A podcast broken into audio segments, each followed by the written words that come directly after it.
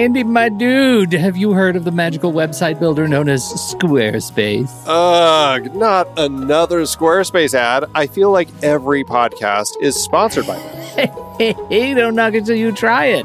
Yes, okay, it is overhyped, but actually, it lives up to the hype. Squarespace is like a website fairy godmother. With a click of a button, your site transforms into a beautiful masterpiece. A website fairy godmother? That sounds interesting. What makes it so magical? Well, for starters, those slick templates make anyone look like a professional web designer. Pick one, customize the colors and fonts to match your brand, and voila. Plus, the drag and drop fluid engine is so easy, your grandma could build a site on Squarespace. Well, she did knit me a lovely scarf last Christmas.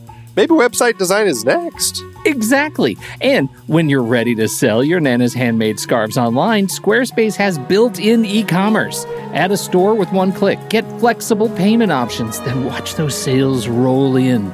And when she wants to teach others her steezy scarf skills, Squarespace's new courses feature is just the ticket. Nana can set up her curriculum and enrollments and payments in a snap and become the next e knitting influencer. Ugh, wow, you really sold me with the grandma angle. Sign me up for that free trial. Just go to thenextreel.com slash squarespace and transform your site into a beautiful Squarespace masterpiece. Well, thanks, Pete. Even though it's overhyped, Squarespace actually sounds perfect for Nana's site's needs. Appreciate the warning on the ads, though. I'll brace myself next time I listen to a podcast. Anytime. Let me know if you need any help getting that site up and running.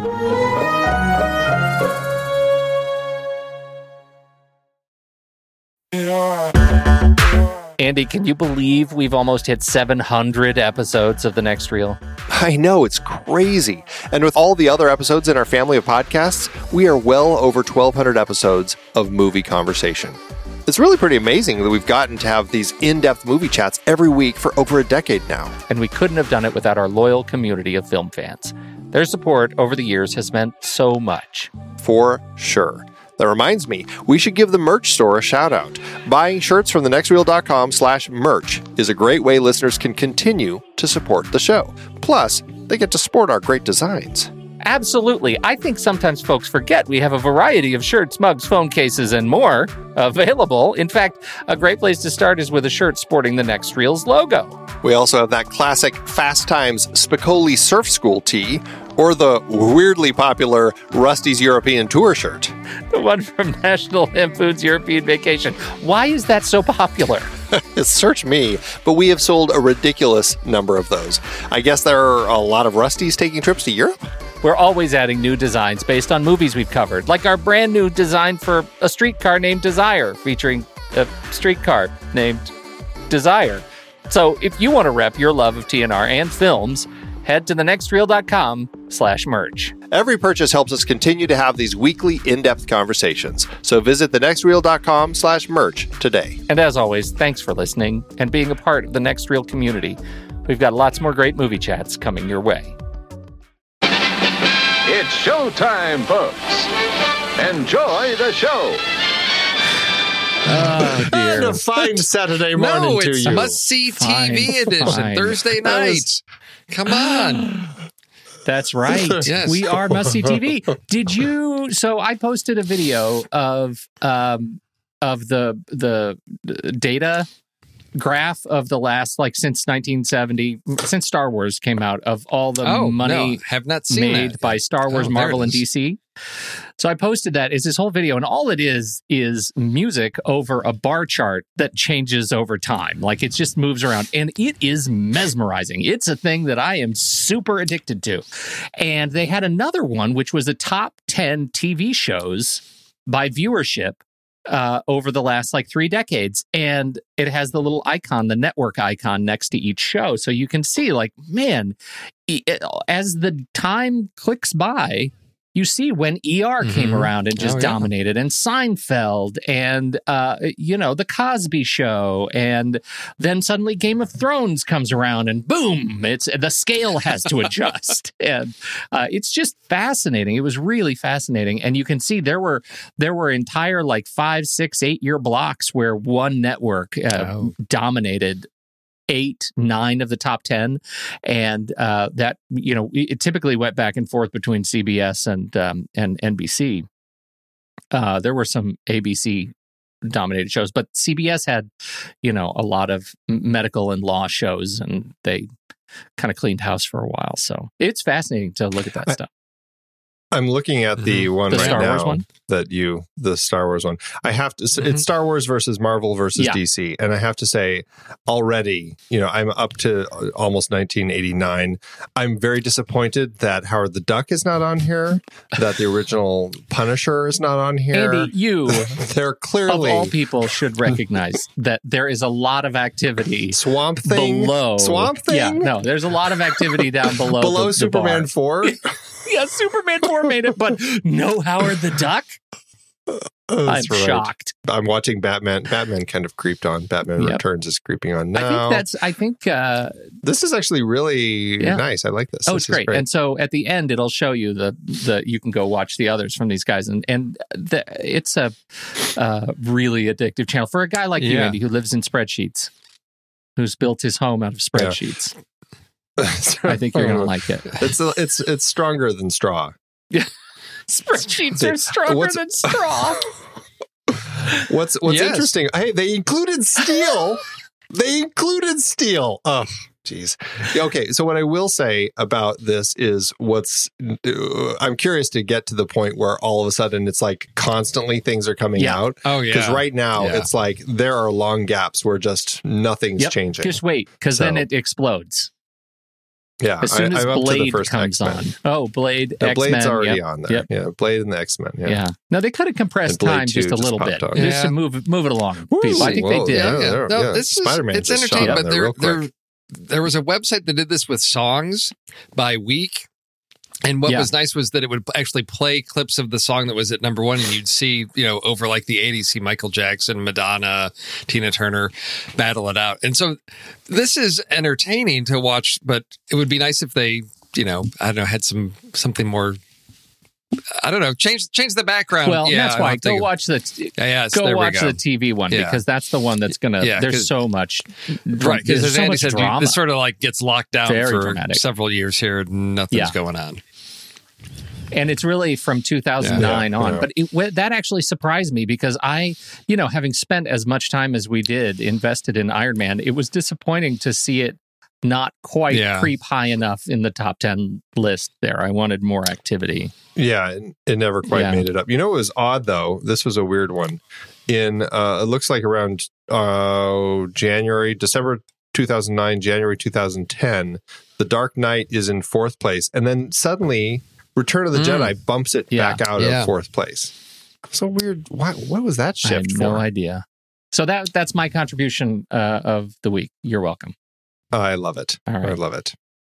Very interesting, very mesmerizing. I'm like hypnotized. Like, go, Spidey, this. go, go, go, Spidey, go. Uh, you do. You're, you're rooting for it. This happened like 15 years ago, and you're still cheering. Maybe Like, something why is Spider Man 3 so high? No. Right. Well, I, well, I'm curious. This must be like. I wonder if this is just domestic because, like, Spider-Man is still on Yeah. top of Spider-Man two and three, and I think that was only domestic because I think globally Spider-Man three ended up on top, which was strange. Well, and I But it did. I found myself frustrated because there's no place in here that actually says how it handles adjusted dollars Oh, yeah. uh, over the Yeah. years, and let alone a subchart that is adjusted dollars per finish minute. Uh, and so I found myself distracted in some uncomfortable ways. I need to get in touch with these people and have a little New chat. graph. Let's start all over. Yeah. Scrap this. It's not For a accurate. Uh, so uh, I, uh, let's see. I I have one. I do have one more bit of news. Okay. Because we talked about it last week, and I am more than willing to not say anything more than this. I did finish The Irishman. That is all. oh yes, I saw. Yep. I saw. it. And you liked it. Yeah. You thought it was pretty good. Thought it was pretty good.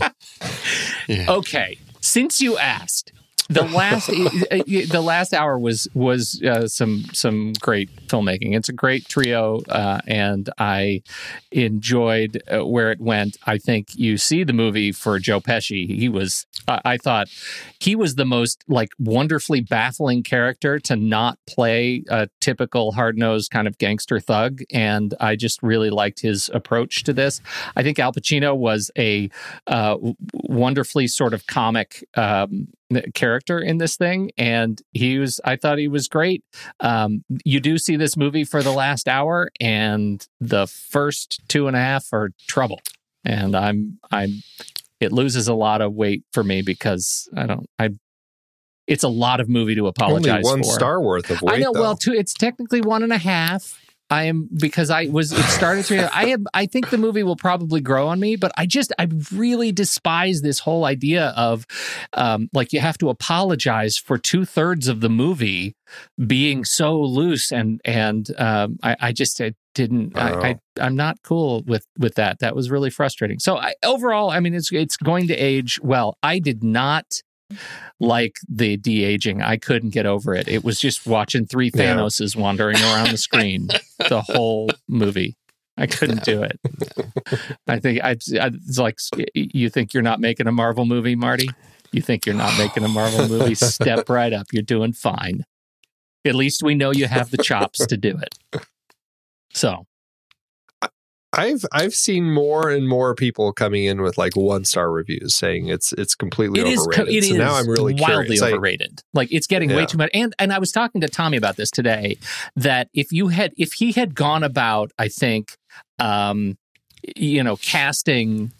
Uh, uh, other actors, younger actors for the different time periods. I just don't think we. I don't Yeah. think he would have crested the the conversation. Like he just. This is a perfect storm of things in favor of talking about this movie. The de aging, the um, the Netflixification of it, and all of the controversy around him not keeping his mouth shut about cinema. And so people are talking about this movie. I think all the all things being equal, it's it's a great strategy for them, and it's a way overrated movie for all the talk that it's getting. Yeah. Steve, you're laughing at me. Do you disagree? Yes, yes, I, I do, but but that's Where are you at with your your Scorsese filmography, I Steve? Are you are you a regular Scorsese? Like watch everything that he does? um no, I'm not.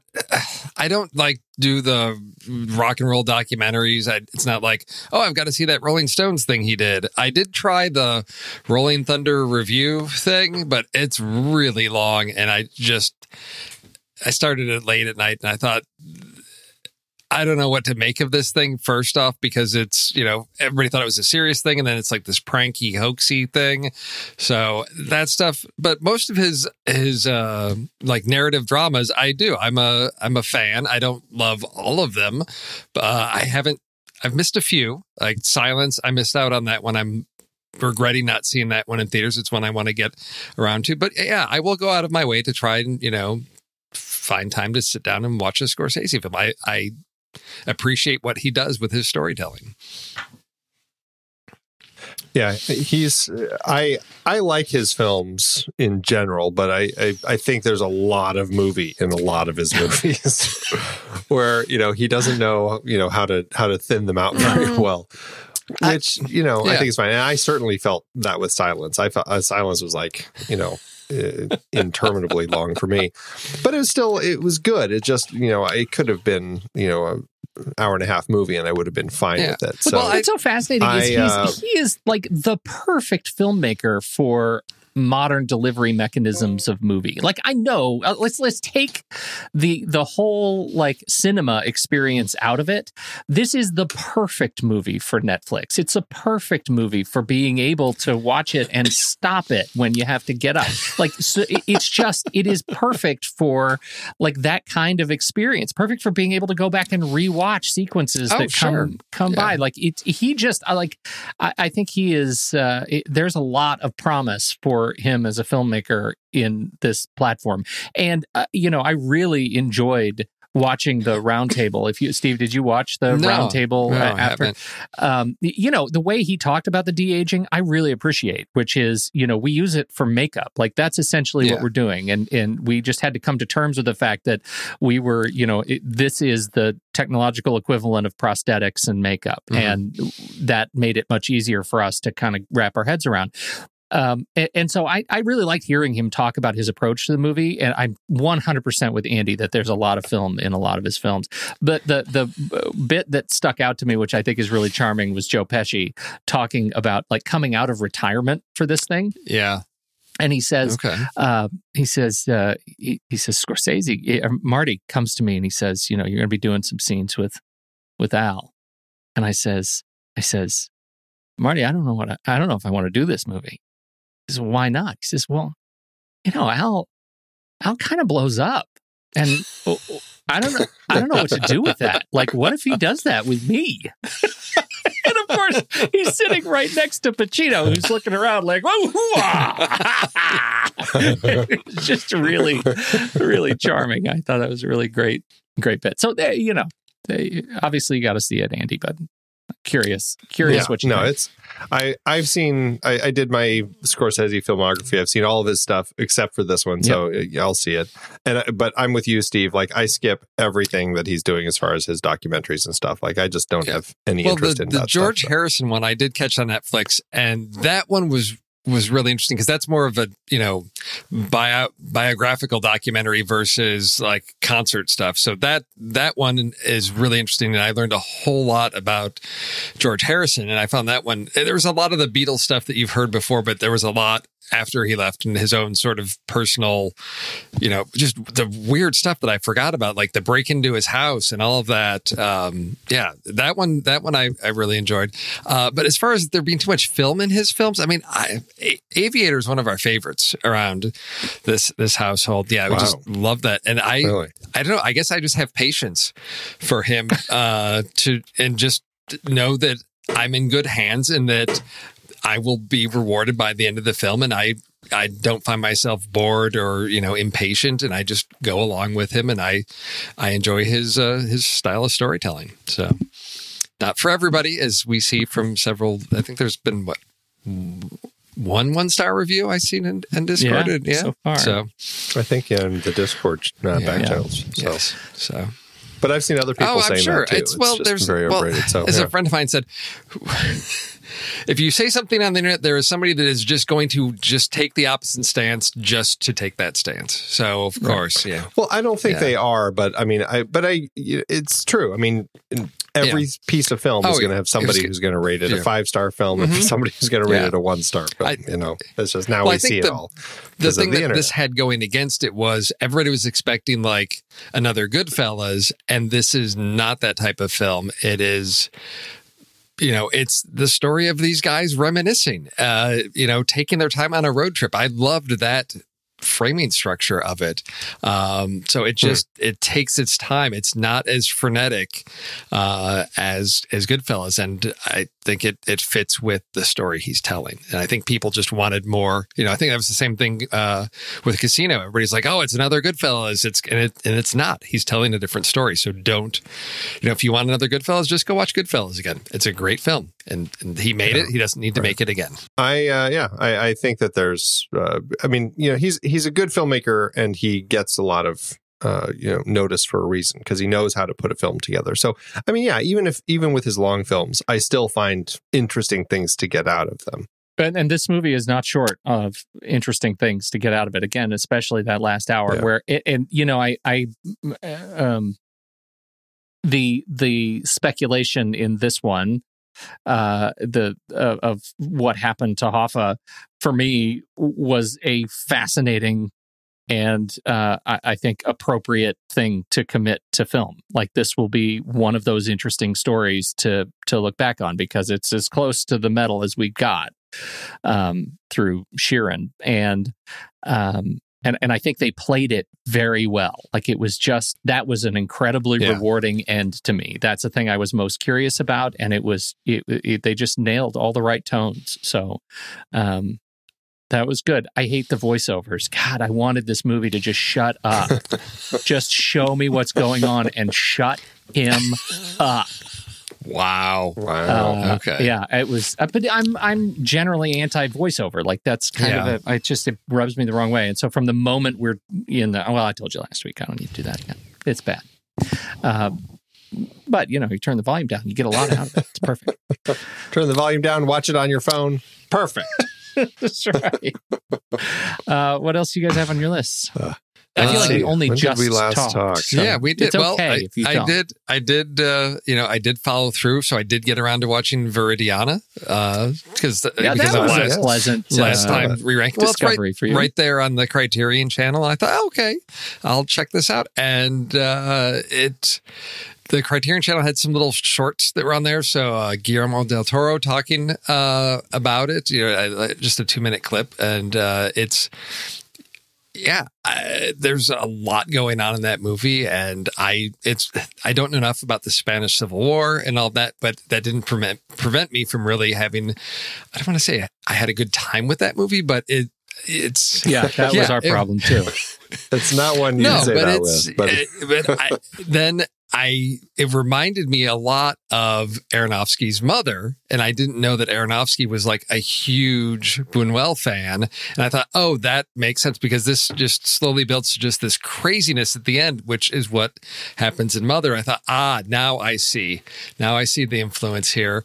Uh, but again, Aronofsky is a filmmaker that I always have issues with. Uh, he just never really seals the deal for me on anything. Um, it- so this one though, I again, it's hard to recommend, but it I really enjoyed the artfulness of it. So thank you for pushing me on that one. Haven't Well, and now ha- you're going to be that much more helpful during our re-ranking. at least that So one. Well, I gotta yeah. maybe uh, you know over the holidays I'll get over to the library and you know for you know the other ones. Yeah. For some z- Zhang some Yimou. Zhang Yep, Yimou. exactly. Ah, Zhang Moo. Yeah.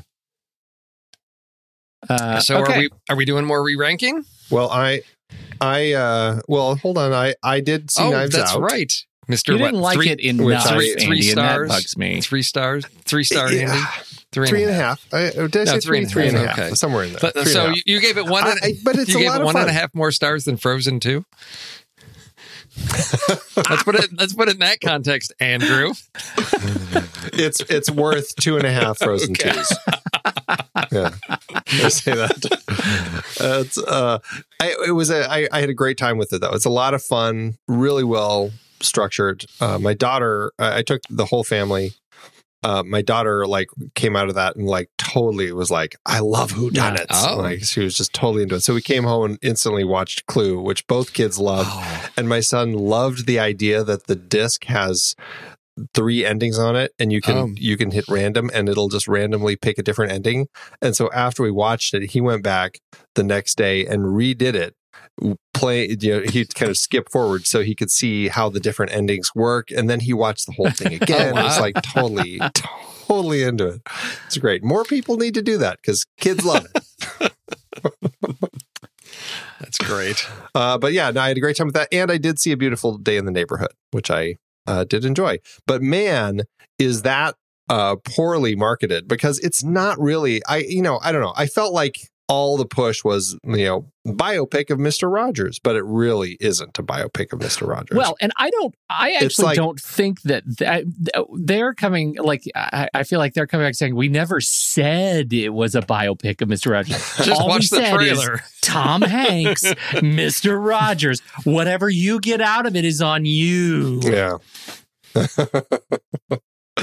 well, yeah, it's uh, it's you know it's about a journalist who wrote an Mhm. article in I can't remember in uh, the late '90s, early 2000s um, about heroes, and Mister Rogers was the person he was assigned to, and and it's his journey as we see him kind of done with society and very kind of pessimistic and then how he how by being around Mr. Rogers uh, off and on throughout the film kind of helps him grow and change and see the positive and and so to that end it's nice to kind of see uh, that perspective of Mhm. Mr. Rogers but um boy yeah it's it's a really good film it's definitely worth checking out but it is not um the documentary uh, which I because they're both about Mr. Rogers, I always forget. This one's a beautiful day in the neighborhood. That one is Won't you uh, be my neighbor? Won't you be uh, my won't you be neighbor? my Yeah. neighbor? Yeah. Yes. So it's not that. What did you did you notice So anything so about check it how it, out. was shot? It was at 48 frames per second, or did it go back and forth? Not- it was not for you said that. I'm like, there's no way. Okay. This is the movie. Someone's going to come out and do 48 frames per I've- second. Of course, I said that with Yeah. Billy Billy Yeah. Long's Lee, long halftime walk or whatever. Billy, yeah. No, this is uh, so. What they did with this, which I actually thought was pretty clever, is a lot of the uh, elements of the movie they actually shot like uh, if you recall from your days watching Mister Rogers, he would have like a little town, and Mhm. you'd see little trains moving and stuff like that. And they shot a lot of the uh, um, the the footage for the kind of the exterior establishing shots in kind of that space. And so you'd see you know when it was in when we are in New York you'd see the New York skyline in that Oh, style okay. shot like with Yeah. old video cameras so it had that very kind of uh plasticky sort of sheen on it like because the the quality was not quite as good and like when the plane was taking off it would be the little Oh. plane that you, you know somebody would have on a stick that would go woo up into the sky it was That's really awesome. it was really great yeah but so a lot of that stuff was done in very much in kind of that old TV video Okay. style. And so I think that was the look that probably some people you were talking to were referring to. Some people they just don't get Some it, Some people. not like we do, Andy. That's right. Uh, We are get we it. uh, are we going to do a little uh, re-ranking today? Are you ready? we are. We are. I am ready to rock and roll. Viridiana better come up. Because now Steve's ready. It will be against stuff Yes, that he's not seen, though. I'm sure. Uh, this is our re-ranking of our chart of all of the movies that we have talked about on the show over on Flickchart. You can check it out at flickchart.com slash the next reel to look at all of the movies. Right now, there are 430 films on said list. Yikes! And we are starting with Panic Room or Transamerica. Panic Room. Boy, Transamerica is a good one, though, but I will say Panic Room. Have you seen those? Both, I've seen Steve? Panic Room. I don't. What is Transamerica? Felicity Huffman. Uh, Oh, no. uh, recent jail. uh, recently, bird, recently Felicity incarcerated. Huffman, no. uh, where she she plays a uh, a Transitioning. man going Oh. through a transition to no, become I a have woman. not seen that one. She is Amazing. She was nominated for best best actress. Yeah. Worth checking out. But Panic Room's the choice, and Panic Room holds steady at two thirty seven.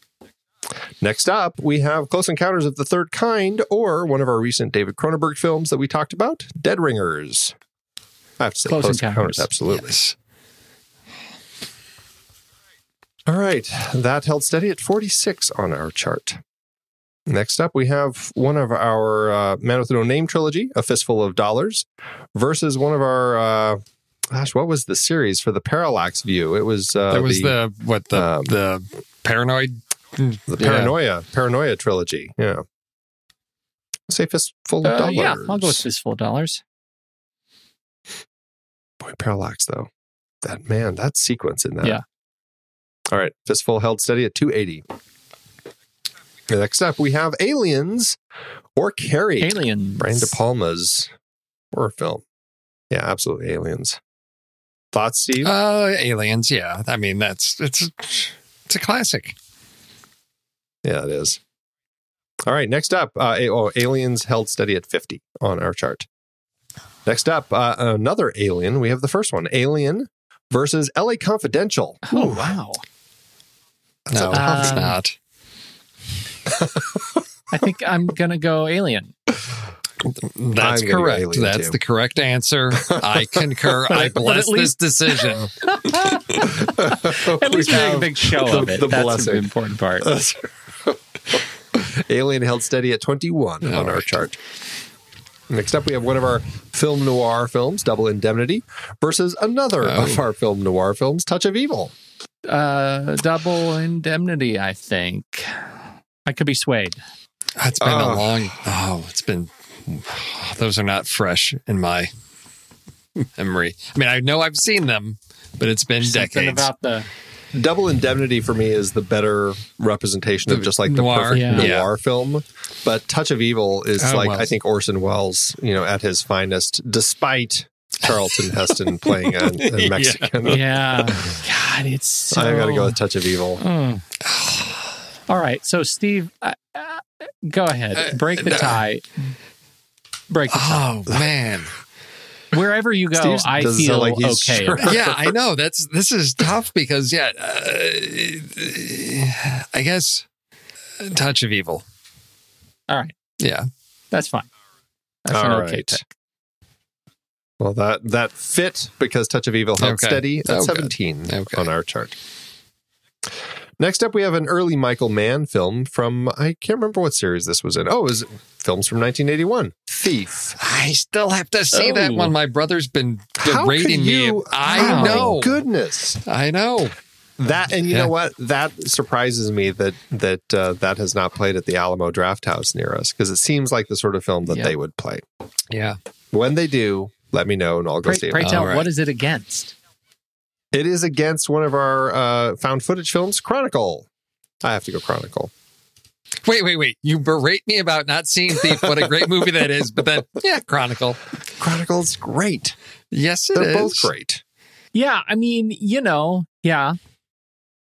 I can, okay, I mean, I'll go. I'll go with Chronicle. Um, I'll go with Chronicle. I think I had. It's been now. It's been a little while since I've seen Thief. Uh, but there is some classic James Caan stuff in there. Oh, and Michael Mann, like the when he's like getting into the safe Yeah. and stuff, and when he's you know all the cars uh, on fire in the in the car lot. I mean, there's I still some great think I'll stuff. put Debbie Harry I'll put um, I'll put Chronicle on first. Chronicle. Yeah.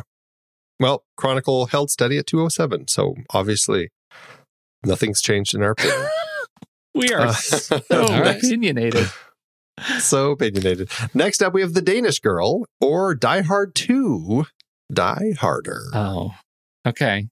Die Hard 2. So over the top, nonsense, nonsensical fun. And you hated The Danish Girl. You came out of that saying, like, you had real problems with the way he treated his wife. There were a lot I of did. issues that I you did. with I that was film. so mad. And my issues have grown since then because of you.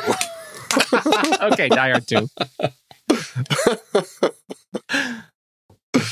okay, uh, Die Hard 2 held steady at 291. Because of you.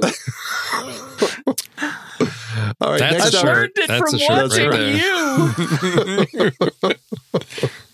you. uh, next up, we have another of our noir films, The Maltese Falcon, versus uh, one of our more recent, the Rocky series, Rocky 2.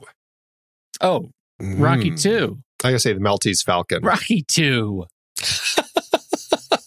Maltese Falcon. 2, you Maltese. Falcon. No, no, Maltese Falcon. Yeah, Rocky 2 is No, is- great, but this is the This Maltese, is Maltese Falcon, we're Falcon. talking Rocky 2 is the end of Rocky 1, man. Which Yeah, was no, exceptional. yes. Wait, it, yes, it was a great sequel. It made a great It companion really piece did, that, really did. but yeah. it's not. It's not the Maltese Falcon. You guys are No. blinded. Yeah. This No, is the stuff not. dreams are made of, Pete. That's right. Maltese Falcon takes it. And, And does Maltese? Falcon went from 246 to 149. Oh, Thank you, Steve. Oh, oh, wow. Yeah. Why was it so low? I don't know. I don't Rocky know. It was 2. still, it was, uh, you know, it was, yeah, I guess it was below the halfway point. Jeez. Yeah, it was. Yeah. All right. Next up, we have Seabiscuit or Detroit. 100% Seabiscuit. 125% Seabiscuit. Steve, before Oh. I say anything, have you seen both of these movies, please? I have not Ah, seen for Seabiscuit. crying out loud. I- but I, Oh. but I, but here's the thing: is I enjoyed Detroit. I don't know what Andy's issues are with it. I actually Steve, enjoyed I was that. on the So show many with him, and I don't know what his issues are. Yeah, exactly. It was not a well made film. I really did not like that film at all. Well-made film. Oh God. My gosh. I the problem is I'm gonna I'm gonna vote for Seabiscuit because of the feels, but I think that I just think you're so wrong about Detroit that it Yes. really bugs me Yes, it that is. I have to. I should with watch Detroit again because clearly this is something that keeps coming up. Maybe this will Yes. be my my Children of Men. I, I was just it, gonna say, but yes. maybe I'll give it a shot just for All you. right. You need to watch it in the company Yes. of us. That's Oh. what needs to happen. All right, well, you guys can arrange Okay. that. I will rewatch it. oh, great. All right, I all like right, that Pete. you it's time. created it's- that, so thank it's you. ti- it's time for the Detroit home indoctrination Yeah. kit for Andy. Oh, Who's going to bring the tank? Not to only, be only if the three of us watch it in Detroit. road trip. It's Road the trip. Green Book road trip to Detroit. All right. That's uh, wrong. Well, Oh. geez. well, Seabiscuit held steady at 95. Okay. Moving Mhm. on. How many of All right, these do we we have do? If closing- we re-rank the entire don't know. catalog? I'll- Ten. I, was, I, I lost count. I was going to do All two more. Yeah. Close Encounters of the Third Kind again, Yes. or Dark City. Oh, I got to go Close Encounters, but man, is Dark City a good movie. Oh, this is something that Pete is weighing. I do. his, uh, I am. I, I am. Uh, be, just not because I, because they're just uh, they're both. I really enjoy both of those movies uh, quite a bit. Okay, Yeah, but you both- gave they're. Seabiscuit because of the feels, but you're not going to give Close Encounters because of the feels. So Yeah, but Dark City also feels. you vote who you want, but I'm going Dark City. There's feels all over Yeah, the not- place, mm, Steve. No, not close. No, I'm voting Close Encounters. Pete, your vote doesn't count. Done.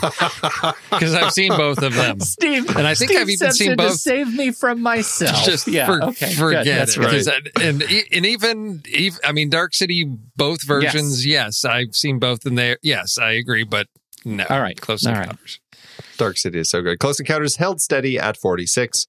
And uh, it's just giving us a lot of repeats. I don't know why. Let me just do a refresh. Um, last up, we have My Neighbor Totoro from our Hayao Miyazaki series, or Pete's favorite disease film that we talked about, Oh, Blindness. for crying out loud, Totoro. Oh, Definitely Totoro. Oh, I like Steve. Blindness, though. oh, I you love you rewatch Blindness, I'll rewatch Yes. Detroit. You know what? Yes. Screw it. Don't watch Detroit. I don't care. Oh. all right. All right, Whatever. Totoro held steady at 91. Yes, that's fine. Yes. All right. There it is. That was a good good round of re-rank in there. Some dark days. Not much Dark Days. changed. I think No, I think, I think the only one that changed was bumping up uh, Maltese All Falcon. right, that's fair. Which was, that- which was a a fair good thing. outcome. All right, Good thing. let's talk about Yeah. trailers. Let's do it. You're Who- first up there, I am. sir. Uh, a film Yeah. about Natasha Romanoff and her quests between the films Civil War and Infinity War. Uh, this is Mm. not what I expected. This trailer, it's not at all what I expected, and uh, I I'm not sure what I would have done if I had been in the shoes of the team and and of of Cate. You were Shortland. expecting the Saturday Night Live I one, wa- right? That- Where's the love Where's story? The love story. That's right. When uh, yeah, more Oh. broken heels in uh, in the middle of the crosswalk. This uh, so Black Widow. Um, the trailer drops and it it felt of a piece with the Marvel universe. I I had gotten my hopes up that we were going to get something more uh, along the lines of an origin story and not of a kind of a family reunited in some fun ways. There is the typical kind of comedy. We get some um, fun bits of putting on the helmet, and you got fat lines. I, that was that was kind of. I, I mean, that was good. I'm excited for this movie. I really love this character, and I love what Scarlett Johansson has done with it. I'm a big fan of Florence Pugh. Uh, you know. There's a lot going for this movie, and I found myself just a little bit underwhelmed by the trailer itself, uh, and I'm I'm uh, I'm frustrated by that. So I hope that we get some some you know that it, it redeems itself. You know what I mean? I don't know. Am I am I alone? I, I I enjoyed it. I thought it looked pretty interesting, and uh, I like you, uh, Florence Pugh. The fact that she pops in uh, got me excited. Rachel Weisz is in here too. Dave, David Harbour as uh, uh, the Red Guardian. Like I really enjoyed the cast that they uh, put together Yeah. for this, and I don't know enough of her story, and I think that's. Uh, I, although I'd say argue that that probably held true for the bulk of all the Marvel films. Like I just didn't know really any of their Right. stories, and so kind of coming to this, uh, you know, I don't know. I'm I'm excited. I I think that they, for me, did a pretty good job putting a kind of a trailer together that gives me hints of what's going on, but not really telling me much. So uh, I don't know. I I enjoyed it, and it it it piqued my curiosity well, and I'm not sure. going to disagree with that. I, I think mostly the, the fault, I guess, is mine because I had worked myself up that uh, putting together the wrong set of breadcrumbs. You know, and and this is Mhm. I go to Steve like I should just not pay attention to anything. How long is it going to take me to learn this lesson? I read too much and had put together the story in my head of what they were going to do with Black Widow that does not exist. That is a fantasy movie that I'm not getting, and uh, I I have to I have to get to the other yeah, side they've, of that. they've said sev- several times that it, it takes place after Civil And this War. was the uh, honestly this see now I haven't read enough. This was the first time I had heard that was this trailer. Yeah, that was news. wow. So I uh yeah, so I don't know, Steve. Is there something in the trailer that says it takes place after Civil War? No, but uh, the trailer doesn't say that. But it has been well, like then th- thanks for spoiling it for me, Andy. Come It's- on, I didn't know that. it's not a I spoiler. wanted to walk in not knowing those things. No, I, Jeez, no, I that has been like widely discussed uh, everywhere. The not to like, me and Yeah. Pete. We didn't Andy, know what do anything you about it because we like to keep our heads in the sand. Yeah, uh, No, and I- she dies at the end. Also. sorry, sorry to spoil That's right. guys. Yes. I yeah, yeah. This is well with every Marvel. I'm always cautiously optimistic because I I don't know, you know, how it's going to go. This is the first one we've had that's. I guess. I, I, well, no, we've we've gone back because yeah, never mind. I don't know what I'm talking about because Captain Marvel took place way Yeah. before everything else. So, but this is the first time we've got a character that whose story we we're sort of following out of sequence. But I'm optimistic because as I dug into sort of the credits on this, it's um, written by a woman, uh, Jac Schaeffer, and she wrote and directed a movie that I talked about. Oh, geez, maybe a year or two ago called Timer, which unfortunately you cannot find anywhere on streaming. It was on Netflix for a while, and it's this great little, you know, small little independent movie about uh, people that can get a timer implanted that counts down to when they meet their soulmate. And so this woman who, you know, hasn't gotten the implant and she meets this guy and Oh yeah. all that. So it's, you know, a really well done movie that I wish people could find. And so I'm excited again to see somebody that has had success as a small independent filmmaker getting brought on board by Marvel. Uh, again, You know you know what else she wrote, Steve? Olaf's Frozen Adventure. oh, did she? Please, please continue. Yeah, please continue. I Oh. just want to. I Oh, want to no. watch you She talk. Okay. while Andy does whatever he's going to do next. well, she's also writing WandaVision.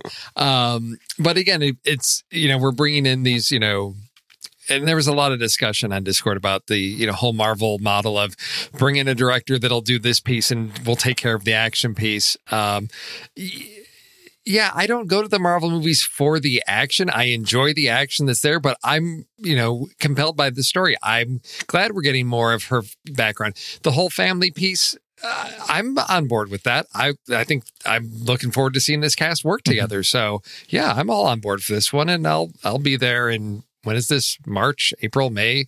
Yeah, this comes out I next year. May 2020 Yeah. is, um, is what I read about that. I'm buzzing around through uh, Jac Schaeffer's credits. So, yes, expected May 1st, 2020. Uh, you know, that yeah, will firm up. The trailer is solid. It's it is fun. It's energizing. It's it's everything that we've um, we've seen from Marvel movies Yeah. with characters we like. How uh, you know you can't go wrong with that. So no, and again, it's we're just continuing to to stock up the Marvel Cinematic Universe with. I mean, at some point they're going to stop making movies because we don't have anybody to cast in these Yeah. roles because you got David Harbour and Rachel Weisz in this, and yeah, we're going to run out of people. well, that's okay because for James these Dean. Yeah. We have a whole Oh, because that's right. catalog That's oh my gosh, I forgot. Humphrey Bogart is actually going to be That's right. uh, an Avenger. Magneto? Yeah, no, he is. He's an X Men.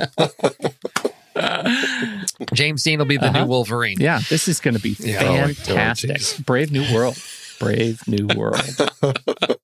uh, so that Yeah, takes all us. right. I'd like to. I'd like to see. Uh, we we need to do a new casting of like Oh, you know start of- casting all these Marvel films, but go If they were made in the let's- 40s, No, no, not if they're made in the 40s. Who from Yeah. the 40s who's dead can we now digitally play these characters? Like like how about we cast the entire 1945 starting lineup of the Yankees. Like, I, let's do Yeah. Betty, Bette Davis as Black Widow. yep, Uh, uh, we need to do that with all these Totally. movies now. Starring totally. this gosh. is the the next real recast.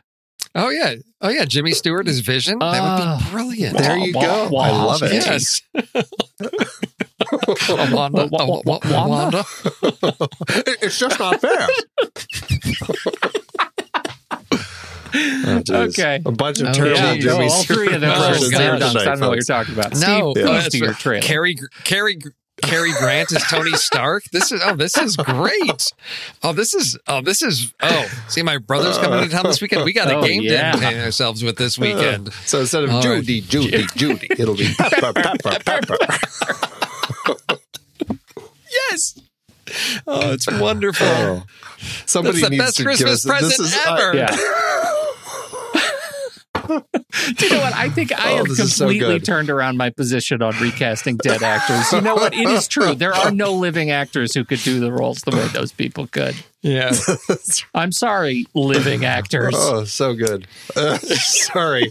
Not until you're dead will Yes. we consider you. Oh my gosh. Wow. And Orson Welles is Thanos. He already did it. Planet devouring robot in Transformers. this is the next step. oh, I love it. Ah, Too so good. Yeah. All right. Yes. All right. Okay. Time to Moving die, on. Mr. Sarmento. So this is the, this is the the Satmat episode with trailers that will never be movies that are on Trailer Rewind. So that's where we are because This is more everything the film board trailer. Yeah. this is everyone. exactly this is the film board weekend uh, because everything big is is starting to hit and this one um, I saw early early in the morning it had been posted. I, I got a little twitter notification hey this new trailer's here and i clicked it and watched it and was viewer number like 75 on this one and then watched it probably like four more times because i it's been far too long since we've had a james bond movie. I i'd completely forgotten about the whole daniel craig interview where he said he would rather what slit his wrist than do another one of these movies. Uh, but what i love about what they're doing with this franchise uh, and what i get from this trailer is we've moved away from the 70s you know the roger moore where it was very episodic to a much longer story arc about 007 and i'm really intrigued to see how they finish this off. This is daniel craig's last outing as bond. I'm you know, on board for how they tie this up. I know there were issues with Spectre. We all had issues with that. But seeing this trailer is making me want to just go back at Casino Royale and just follow this his story all the way through. So I'm very excited to see uh, this. And again, they're updating it. They're keeping it current, but still all the fan service is there. I mean, we've got Bond in retirement replaced by another double O agent that's a woman. We've got um, Phoebe Waller Bridge is one of the writers on this. Uh, we've got directed by Cary Fukunaga on this one. Uh, so just, I think, great talent, you know, bringing this to the screen. And then on the screen, we've got, uh, a, well, we've got, you know, Knives Out again. We've got Daniel Craig and Ana de Armas in this one. We've got Rami Malek as the bad guy. Right? We've got the whole cast, everybody on screen for this one. You know, everybody's back on board. And I'm so excited to see where this goes. Um, that's yeah, I'm totally amped up for April 10th. No time to die. Christoph Waltz is is in it. He's in it, and I, they don't show us his feet, so I don't know if he's ever put socks on. Uh, that was a point of great contention. the inspector is a man wearing penny loafers without That socks, was. and so I, I want to know how they resolve that. That that's in the that's in the after credits. You know, Socks provided by promotional Uh, socks, yes. courtesy of. I I mean it's Bond. It looks it looks fun. I think that uh, I was actually surprised to see Christoph uh, Waltz pop up in here. I was like, oh, Yeah. okay, so it's kind of doing the Mission Impossible thing where they're kind of the the the villain that you had, you know, kind of pops in as the villain that you're still holding, which I guess these guys have been doing Yeah. for a while because we've seen that happen in Yeah. in all of these films since um, uh, Quantum of Solace when we saw some of the uh, the guys that that he caught at the very end of Right. the movie. Right. So yes. it's definitely kind of a thing that's uh, kind of a running thread here. Yeah, I, you know, I have also been really enjoying all of the Craig uh, Bond films. Um, one thing that I there's just a random road that I went down. No Time to Die. There was also a film in 1958 called No Time to Die, which is completely unrelated to the James Bond story. It is about an American sergeant in the British Army during the Second World War, but Terence Young directed it, who directed a lot of Bond films, and it was Oh. produced. One of the producers, uh, Irving Allen and Albert Broccoli. Oh, Oh, Go see that. figure. yeah. I know how strange is that? That uh, and so it makes me wonder if they actually pulled the title Title. from Yeah. Mhm. this as something that, uh, yeah, who knows? Anyway, just a random random thought. Uh, I have just a few things that I do love about this trailer. And I think of us, I am the one who's probably most bearish on Bond. Uh, I am such a fan of Daniel Craig as Bond, and I'm kind of over the rest of them. Um, and so this one, I just I I love the look. I love his look. I love the uh, the sort of transfer. You know, now we're getting the you know hopefully the new Double O, and I love that it's I can't think of her name, but she's from uh, Captain Marvel. Uh, um, Lashana Lynch, Lynch. yeah, all of a sudden disappeared. Um, uh, she's wonderful. I'm very excited about all, this whole transfer. Uh, the trailer looks great. The set pieces look quintessentially perfectly Bond. The motorcycle going up the stairs and about landing on a crowd of tourists is delightful. I want to know how that ends, but mostly Bond doing the gun draw at the end in the sewer pipe is mwah, perfect.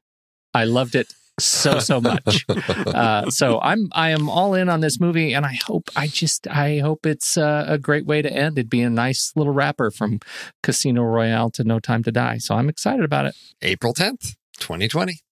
Put it on the film board calendar. Well, for me, I was going to go with with uh, Ip Man Four.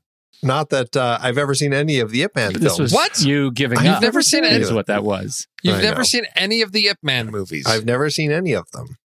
Yeah, I of course. okay. All right. All right. it's just me apparently, Well, I haven't seen. and I've never seen a Ghostbusters Well, film. that's apparently, that's either, canon. according to That's you. Well, canon. yeah. Shut up. Nobody's listening. Andy has never seen but Ghostbusters. instead but instead i went with a different film featuring donnie yen because the trailer just Yes. dropped and i was very excited because i think what purportedly is going to happen with the, the live action mulan um, makes me rather excited i'm very curious if they actually do end up not doing a musical if it's just kind of a straight story that really kind of piques my curiosity. Um, if they kind of I, mean, it, I was like okay i don't know if they're going to do kind of the eddie murphy dragon sort of character. I don't know if they're going down that road it looks like they have like a little phoenix friend that her father kind of conjures for her. So i'm like okay so there might be something with that that they go down and the obviously the villain has kind of a, a witch that he's working with that turns into his eagle. And uh, so there's there are some kind of uh, of those mystical elements that do pop Mhm. up in the trailer but Yeah. it's, it's so far it's proving that okay i don't think that they're necessarily going down that road but man when jerry goldsmith's kind of the themes from the music that he did for the Yeah. animated film kicks in it, that just kind of gave me uh, shivers. It just was it was so exciting. Seeing the cast that they put together i know it was a huge drama that happened when they were announcing this and there were petitions and everything uh, for disney because people really did not want the film to be whitewashed and Oh, there yeah. were all sorts of petitions online for this and and disney said we're going to search and find chinese people to play the roles which is great and so liu yifei is playing mulan and she looks great in the role she just looks fantastic Um, plus, like I already mentioned, Donnie Yen, Gong Li, Jet Li. Um, plus, you just have another like Tzi Ma is in it, and he's a face that uh, you might not recognize his name, but you've certainly have seen his face if you've seen the Rush Hour films or Twenty Four or The Man in the High Castle. Um, Rosalind Chao is in it, and Star Trek fans would know her. And so it's it's populated with a lot of people who I think I don't know. For me, I know there are issues with Disney live action films, and I certainly have issues with some of their films. But this is the one that I'm really hoping that they do right. And I mean, we had the Bancroft brothers on the show. Uh, you know, one of them directed it, and the other one worked on it. Um, I hope that this one pulls it through. What do you guys think of this trailer? Yeah, I watched this and thought, oh no, what are they going to do? But this feels like a true adaptation where they're making it its own thing. There's references, you know, you're, you're going to have those things. Um, you, you, know, you, you know, the general say or whoever the guy saying, "Oh, I'm going to make a man out of you." I'm like, "Oh, please, are they going to launch the musical number now?" No, they're right. not. And again, how are they handling the Eddie Murphy, you know, Phoenix thing? And no, it looks like they've done a true adaptation into a live action movie and not just recreated the animated movie in a live action format that this right. they've, they've made significant changes and that makes me very happy to see them have faith and trust to take that story and let it be its own thing in this format so and they actually even said, you know, this is the script for this is not so much just an adaptation of the other movie. They said there's a mix of the that movie and the original poem that that movie was based on. So they actually oh, yeah. kind of went back to the source material to pull some stuff for oh, this. Excellent. Yeah, I've always yes. thought this is this is a movie, a story with great sort of headroom to to play with. And so I'm I am really excited for this, and I think it marks a a a, a real sort of turning point, an opportunity for Disney to start doing something really different with these live action uh, versions. And I've you know I've mostly enjoyed the live action uh, versions of the movies. I haven't seen them all, but the ones I have seen, I've I've you know had a good time with.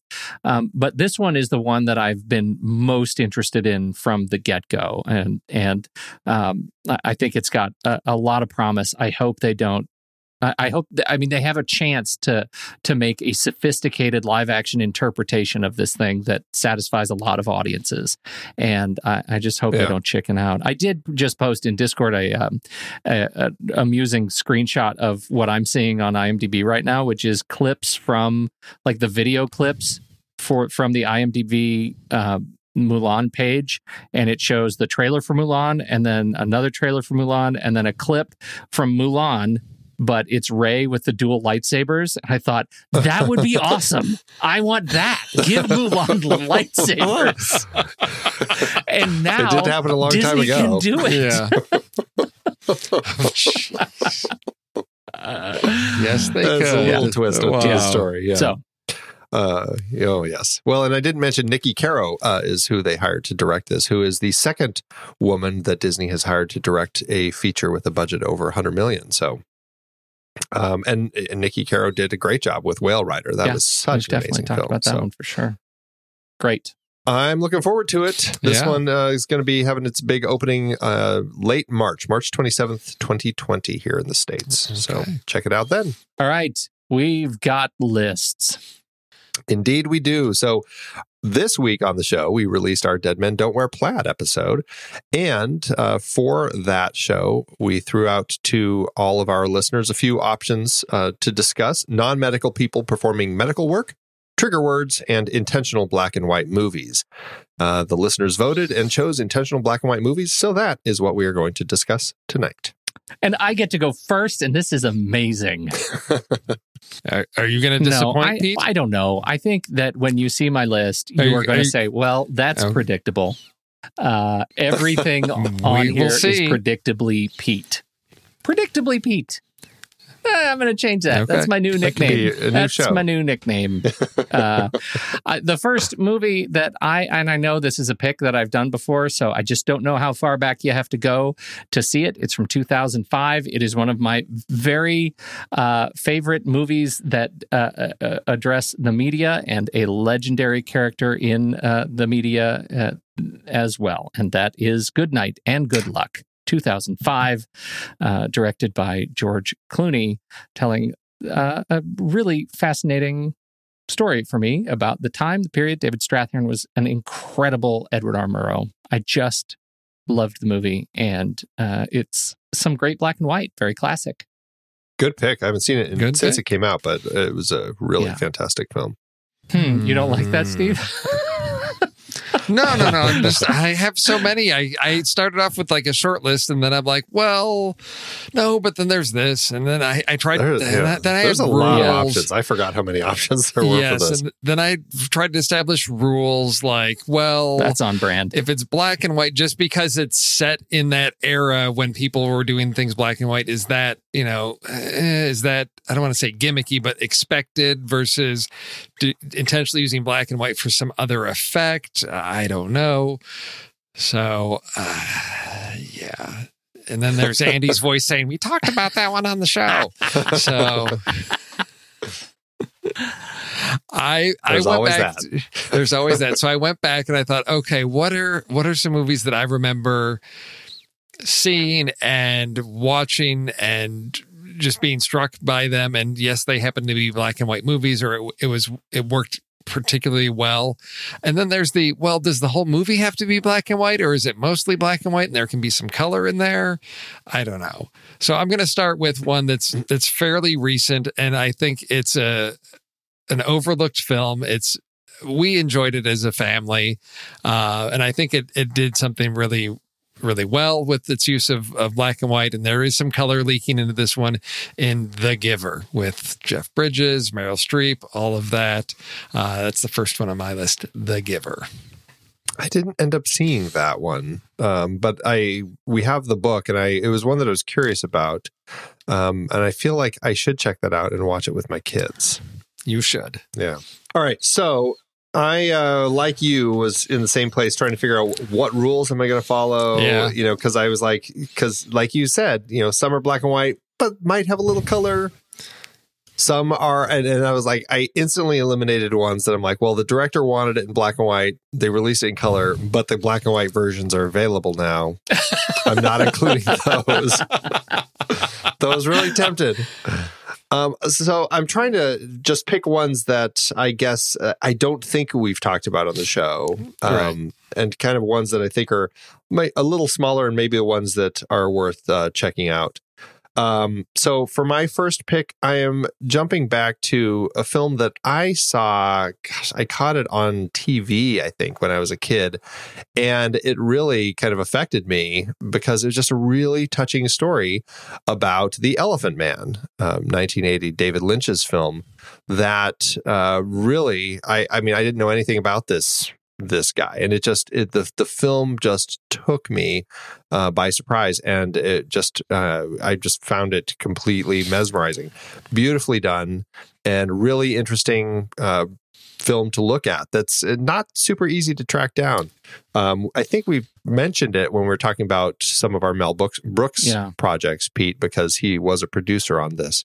Um, but uh, definitely something that's worth checking out the elephant man. Uh, it's been a long time. Yeah but no, yeah, that's that's one of my backups because I was like, well, if ev- if everything else gets stolen, I've got Yeah. that one. So that was definitely that one definitely It- came to it, mind. It was actually Yes. not a backup for me, and it, it should have been. That's a. I think it's a great pick. It's one of those that's like uh, uncharacteristically non David Lynchian David Lynch film Yeah. Yeah. for me. Like it it approaches a subject matter in a way that I think is um, less impenetrable than some of his other work. V- true. So. Yes. yeah yeah definitely Uh, all right, I I- I get All right, to come Pete. back around uh, to another one that I'm sure has been picked on this show before, but it doesn't. I can't track it down, uh, and uh, that is I don't know. Um, I, I, hang, I got to bring it up because I don't remember the year. All of a sudden, I think it was 1995. No, it was 1994. It was 1994's Ed Wood, uh, and. Was it a steal? Was it a sweet, sweet? Is that the No, sweet, sweet no, no, sigh of that's- steal? I Oh, was like, that was the sound of I didn't even think of that Oh. one. It was. I was like, how? Oh my gosh. Because I just tried to make Yeah. Emma watch that. And she was like, I, what is this? I don't oh. understand. And I was like, oh my gosh. It's, It's, so one of those movies. I mean, everybody in Yes. the cast is incredible. Johnny Oh, Depp all my the way down. Martin Landau, Sarah Jessica Parker, Patricia Arquette, Jeffrey Jones. It's just, I, you- it's just on and on and on. Uh, but the for me, it's uh, you know Bunny Breckinridge. So it's one of those classic Bill Murray uh, uh, performances. So Tim Burton, thank you for this movie, uh, 1994's Ed Wood. Well done. Oh, that's a, such a Solid. good one. Solid pick. Oh, yes. What's next, Steve? What's next is oh, a film I saw in high school when I was working at the video store, and it's it's one of these films that I'd heard about, like legendary status, and this was when things were still making that tra- when studios were sort of like rolling out their catalog of stuff. So there were things that you know hadn't been seen it hadn't been available for a long time and suddenly this showed up on on video on VHS and I was like I kept reading about this movie kept hearing about this movie had to see it and and watched it and I enjoyed it. It's one I don't think I appreciated as much and it's something as I was building this list I thought I really need to go back and see this movie because I think there's something I'm going to appreciate seeing it now at this point in my life and that is Peter Bogdanovich's The Last Picture Show 1971 All right. Such a great movie. Yes. Yeah. That was one I had. It wasn't on my well. I, I just have like a giant pile Yeah. for my list, Yeah. and I'm just kind of picking. So I can't say it was a steal, But, it was in there. It was in it was in my pile. Yes. It was such a great movie. I love that one. I I, I have have it on my list of films to go rewatch sometime Yeah. soon because it's so good. For my final p- or my final pick, my second pick, this is a film I just watched last month for the first time. Um, it's a film that I had been hearing about for a long time because we have discussed Bob Fosse on the show. We talked about all that jazz and how brilliant that is, and that film features a a pseudo uh, you know view of a Bob Fosse character making a film like this. With this is his film Lenny that he did in 1974 with Dustin Hoffman playing Lenny Bruce and uh, the comedian, and it's really kind of an interesting. Uh, and powerful film about his battle uh, with uh, police and courts about using profanity in his comedy acts and all the hypocrisy of the rules that were restricting him. And i mean just a fascinating exploration of this character that i just i was like mesmerized by. And the, the cinematography is just beautiful. And valerie perrine man if you've only seen her in superman check her out here because it's like wow okay you can see why uh you know she was so noticed because she is so good in this movie so that's my second pick lenny Haven't seen it. It's on my think it's- list. I think Amazon Prime. I think I watched it on Amazon Okay. Prime. So It's it's Knock out it there, off. and I, s- it- I actually I started I watched the first few minutes of it because I think it was on Hulu or Amazon Prime because I. I, you know, love all that jazz, but I've been watching uh, Marvelous Mrs. Maisel on Amazon, and I thought, and Lenny Bruce is a character in there. And I thought, I need to, I need to check this, you know, Lenny movie out because there's, there's so many things pointing me to it. And I, I watched the first five minutes. And I thought, okay, I see where this is going. I wasn't in the right. It was late at night. I thought I'll come back around to it. And I just haven't come back around to it yet. oh, make some time. It's a great. It's yeah. a great one. Yeah. I I am All right. Dumbfounded that I got through all three of mine and nary a a steal has happened. Yeah. There, there's a Andy's got I a know, it's a pile. pile. I've We got both a have giant I, piles. pile. Yeah. I hope Yeah. that uh, I hope this one's a steal because it absolutely damn well deserves to be. It's one that took me too long to see too, but I finally did, and I have to tell you, it is uh, it's possibly my favorite Bruce Dern movie. It's not quite my favorite Alexander Payne movie, but that Will Forte is a straight up talent. And I am talking about 2013's Nebraska. Uh, this was a, a terrific film and surprising choice to shoot in black and white and it starts and i'm like i wonder why we're doing this and is there utility for this? And by the end of the movie it's just like yep i love it.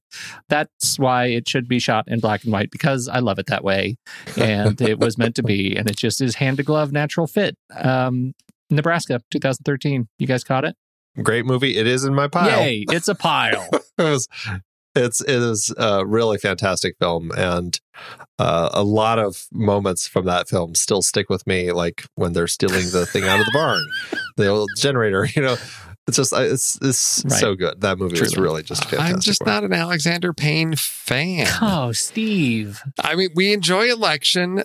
Sideways, I just really couldn't stand. One of my Descendants- favorite movies and Yes, super representative of the modern male challenges. Yeah, whatever. Uh, Descendants. Descendants was uh, was fine. I enjoyed it, Yeah, but what it's nothing meant that is I'm great. like. I Yeah, nothing like good. I'm like I have to see that again. So yeah, and downsizing. I started and like halfway through, I was just like, I this isn't going anywhere. I don't care anymore. Downsizing's So- my least favorite of his two. Yeah. sure. So yeah. yeah, All right. Well, the one uh, what's the one with um, Laura Dern where Citizen she's Ruth? pregnant? Yeah. Citizen Ruth. That's that's definitely another great okay. Okay. Um, All right. Okay. Steve? What do I? Yeah. How's your pile? and it's it comes back to why is it black and white? Because there were some cases where it's like it's black and white because I had no budget. That's all I could shoot was black and Yeah. white. And I'm like, no, is that it, or is it the you know intentional like making a statement with it? Oh, I. I'm gonna go with a film that's that's very recent and was on a lot of tops of people's lists, um, and is just a, was an amazing experience. Uh, and that's 2018's Cold War. So that's how I'm going to end my list because I think, as Andy said, there's there's piles of films. There's so many good ones out there, and if I want to bring some attention to a film, I it's it's this one because I hope people that missed it now go f- seek this out on video because it is it's it's a devastating movie, but it just in in 90 minutes there's so much that that goes on in this film. and I think has it uh, come out on uh, Criterion yet, or is it about to come out? I, I- can't remember if it's if it's arrived. I think it might be on that coming soon list. I'm not sure. Okay. Yeah. yeah, yeah. I know it's uh, I know it's there. So yeah, it was a good one. I, I saw it fairly recently, and it's a pretty powerful film and uh, beautifully Oh, put it together. ju- was just released November 19th. So there Okay, you go there you for go. some Christmas shopping. Well, for my final one, I am looking at um, uh, again very tricky, but this is one that I, if if any of them, I would love more people to check out. Um, it was a haunting and mesmerizing film. Um, it does dip into color in one sequence, as memory serves, um, but the whole film itself is just like this spellbinding story um, about people in the Amazonian jungles, uh, taking place in two time periods as botanists are recruiting native guides to try finding these special kind of flowers that are uh, mysteriously out there somewhere and they're not sure where. Um, it's called Embrace of the Serpent, and uh, I think it was nominated for Best uh, Foreign Language Film in 2015. Uh, there's so much going on in it about exploitation of the land and destroying the cultures, and you know, uh, just the way that you know the white society comes in and takes the rubber trees, all that sort of stuff. Industrialization. Um, it's a really interesting film, and then it takes this trip down like this crazy drug trip like 2001 style where it's like a journey into the brain and you're just kind of like this this you know exploration of of uh, the human consciousness um it was an incredible film and i completely loved it it really kind of wrapped its uh, spell around me and definitely worth checking out i don't know if you guys have seen it nope. but uh, embrace of the serpent is my final pick It's Oh. on the list. It's on the list. And I th- All right, and it's it's on Prime, it's on Oh, Kanopy. okay. I All mean, it's it's all over the place out So- there. Yeah, I think Vudu has it for free, Nice. so yeah, definitely places to check it out. All right. awesome. That Pete, takes us to Pete, you did it again, Yeah, Pete. Yeah. You did it. You did it. You you did it. You had the opportunity Willful, to my include willful eh, include at least one, at least one Woody Allen film. There could have been at least one, but nothing. no, nothing, Nothing. nada. And Andy, you didn't. No Stardust No. Memories, no Shadows Oh, of Fog. Why didn't you Color bring any of these? No. I know. Well, the color purple, not 'Cause we're color purple. for Uh, you. purple The Rose of color Cairo came out. purple Purple Rose of Cairo came up as we were discussing it here at home. I said, I think that movie just gets banned from lists because it's been used far too many Yeah. times on here. It's like the Satmat list of movies except for Well, that's not black and white. That movie. well, oh, I guess the film within the film is. So that was that was Yeah. that- Yeah, film that's true. That's film, one of those. See, there's there's movies that I remember being black and white, like Sky Captain: The World of Tomorrow. For some reason, I thought that movie was black and white, but that's the original short film was black and white. Was actually Hmm. sort of colorized. And Andy, you didn't include Hard to Be a God. Why not? I was wondering if you were going to watch it just to see if you would put it on the list. I was really haven't curious. I'm like, this is his chance. I haven't had time, I, and then I. I no, you go watch The Irishman. Yeah, I know. Well, the first two things that came to mind, which were, you know, I was like, when it comes to intentionally making the film black and white, the first two things that came to mind were Mad Max Fury Road and Logan Noir, Yeah. because they were color. But Right. again, that's, you know, they were color, then black and white, and all of that. Yeah, so right. that- or The Mist. and the The Mist Mist- was The Mist another is one. another yeah, one. exactly. Right. But I think we have a really good list of uh, some unique films that people may not have seen, which I- Absolutely. I hope we can do occasionally with these listy things. Yeah. Yeah, this is Yeah. this was a good one. I enjoy kind of all of these films as ones that are worth checking out. So All right. All right, what are we doing this week? lots of good stuff. This week we are uh, doing our next Steve Martin film, which is The Man with Two Brains. Okay, we have And one. Pete, I Uh, we do have Oh, one. you mentioned we, it on the show and you wrote it down. we mentioned it on the show, and we did write it down. That would be Yay people us! falling out of high places into pools. This is the Oh. trope of falling out of like a hotel window or off a balcony and into a pool. And it turns out that happens a lot. See, I, ha- I have not seen this one. Oh, This is one I have not seen. Yeah. Okay. So we've already Or got I've the seen, I've only seen falling bits and high things. pieces, maybe. It's Um, let's see. IMDb says brains, serial killers, female frontal nudity, breasts, and prostitutes. well, that's every So- Steve Martin movie of the day, period. This is this is another movie where Steve Martin wants to have sex with somebody. So, uh, believe me, it's it's uh, it's all there. I uh but we could do leaning on the brains Yeah. angle. There's something about, you know, people dealing with body parts, you know, outside of the bodies. Oh, yeah, or something. I don't know what that organs. is. Yeah. Ex- oh, exposed organs. Let's do that. Exposed Let's exposed with There internal go. organs. There exposed you go. Okay. or internal Yes. organs. Yes, not like Okay. Hammond. As as opposed to Wurlitzer. yes, exactly. That tells you a lot about me and Andy. Yeah. Which brand of organ we would go to. Wurlitzer or Hammond? Okay. Let's make that a poll. Which organ do you prefer? Okay. So Oh, that's uh, man. that's our second. Um, I had a, a thought. Maybe it was in a fever dream that that a good list might be movies that include set pieces where the walls are not what you think they are. Because in this movie, Ooh. like they Are there that many I don't. movies? I, can't don't think know. of any. I think of like it's it's all movies where it's like prop set pieces, and you think you're in a cave, but then somebody walks through the True. the wall, and it turns out the cave is made of paper. I feel like Ed it's going to be is the only the one. Okay, then we don't want to do that one. That's, that's not going to be good. not a good just choice. Use that. Uh, well, let's see. We've got uh, brain surgery. Uh, we've got um, Brains in Uh, jars or other things in jars. That Yeah. sort of fits Well, the that's- exposed that's- organs. exposed organs. exposed Okay. Yeah. organs. Yeah. that's exposed organs.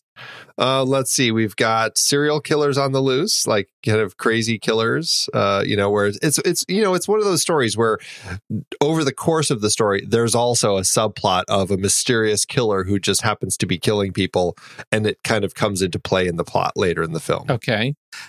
I don't know if there's anything we Serial do with killer that. as E story. Uh, ser- ser- right. serial killer Yeah, subplot. there you go. right. Serial killer subplot. Okay. Okay. Yeah. Does that? sure. I mean, Why is not? that Yeah. Okay. So we've got uh, people falling from high buildings into swimming pools, exposed organs, which actually, now that I read that, it's it might sound inappropriate. I like to think our, our voters are smart enough to know. Exposed internal organs, Andy. You've got Yes. to do that. Okay, yes. Yeah. And serial killer subplot. All right. Well, this is officially the longest Saturday There matinee we've ever Whew. done.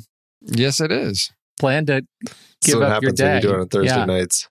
Uh, but uh, a lot of fun. Thanks, guys. It Yeah. has been fun. Thank And- you. And thank you for listening, everybody. And thank you for supporting us. And uh, thenextreel.com slash merch. Happy holidays. Hondo holidays. I love the conversations that so many of our hosts have had on their shows. Steve and JJ on Trailer Rewind, Ray and Ocean on Silver Linings, even Tommy's short lived No No Wait, Hear Me Out. And so many films they've discussed started out as a book, a play, or even a TV series. Well, now you can support our whole family of podcasts by using our new Originals page to buy the original source material used to inspire films covered on our shows. Just visit thenextreel.com slash originals. Your purchases made through our links give us a small commission at no extra cost to you and allow us to keep having these fantastic conversations. It's a wonderful way to support the show. Producing these podcasts week after week require a ton of work behind the scenes. If you'd like to help support our efforts, try using our originals page when shopping for books and movies that we've covered. It's your one-stop shop for Amazon and Apple links where you can buy the book, play, video game, movie, etc., upon which the movie is based. Original material for trailer rewind movies like If Beale Street Could Talk, The Goldfinch, Aniara, or The Two Faces of January. or Silver Linings movies like Repo Men, which was based on the repossession Mambo. Plus, by using those links to buy books, Amazon and Apple show us a little bit of love, which allows you to support our family of shows with minimal effort. Visit thenextreel.com slash originals. It's a fantastic way to support the show and find a great book to read. That's right. Head over to thenextreel.com slash originals to find your next read and get started today.